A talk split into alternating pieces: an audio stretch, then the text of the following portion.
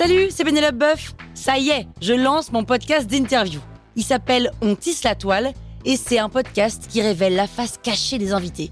Et d'ailleurs, mes invités, ce sont des CEO et des célébrités comme Gad Elmaleh, Jean-Michel Apathy, My Better Self, Rose Eberstein, Mireille Dumas. Et évidemment, je pose des questions qu'on n'ose pas toujours poser et je leur fais faire des tests, des challenges, je leur fais jouer l'harmonica, grignoter des trucs, bref. Rendez-vous sur On tisse la toile pour découvrir une interview tous les lundis. Ciao Sur écoute. Les Demoiselles d'Avignon de Pablo Picasso. Euh, oui, bah, jusque-là, rien de compliqué quoi. Vous écoutez Krusty Art, le podcast qui parle d'art sans en faire des tartes.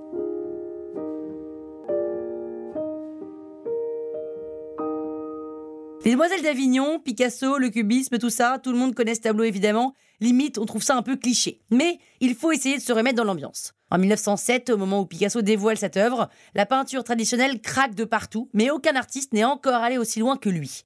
Quand les demoiselles d'Avignon voient le jour, personne n'a jamais vu ça. Même les potes de Picasso sont perplexes et sont pas sûrs de bien comprendre ce qu'il est en train de faire. Picasso, lui, sait très bien ce qu'il fait, évidemment.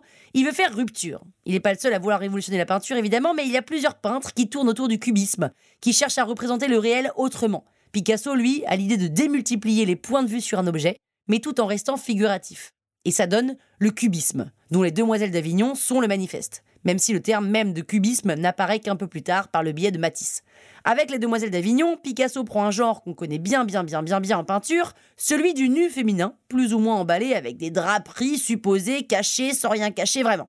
En clair, les Demoiselles d'Avignon représentent des meufs à poil, comme la peinture sait si bien le faire. Le thème ne vient pas de nulle part, donc. Même le tableau est très inspiré par le bain turc d'Ingres. Alors le bain turc, je vous en parle dans un autre croustillard, hein, et ça représente un paquet de nanas à poil dans un harem. Sauf que le tableau d'Ingres, lui, a été planqué pendant pas mal de temps pour cause de scandales. Mais le voilà qui refait surface à l'époque de Picasso. Alors, petite précision, Avignon ici, c'est pas la ville d'Avignon en France, mais bien la rue d'Avigno, une commune de Catalogne, à Barcelone. Et dans cette rue, il y avait des bordels. Alors, après Ingres, c'est au tour de Picasso de faire scandale avec ce qui est ni plus ni moins qu'une scène de bordel. Et en plus, une scène de bordel peinte d'une façon scandaleuse. Parce que, avec son tableau, Picasso passe plus ou moins l'histoire de la peinture à la déchiqueteuse.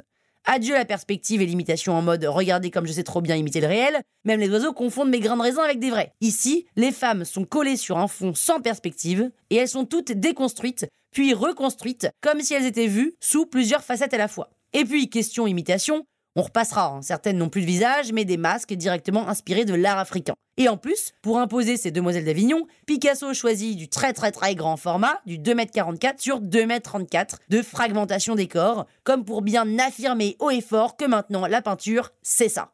C'est quand même un gros coup de pied dans la fourmilière de l'art, hein, mais Picasso n'a pas trouvé ça en 3 secondes évidemment, son tableau lui a demandé des mois de travail acharné. Et oui, on n'invente pas un courant artistique révolutionnaire en un claquement de doigts. Bon, les spécialistes s'accordent à dire qu'en réalité, c'est plutôt Braque qui a inventé le cubisme, mais comme Picasso était quand même meilleur que lui pour l'autopromo, eh bien c'est Picasso qui a remporté la compétition cubiste. Croustille, hein? La toile sur écoute. Planning for your next trip? Elevate your travel style with Quince. Quince has all the jet setting essentials you'll want for your next getaway, like European linen, premium luggage options, buttery soft Italian leather bags, and so much more. And is all priced at 50 to 80% less than similar brands. Plus, Quince only works with factories that use safe and ethical manufacturing practices.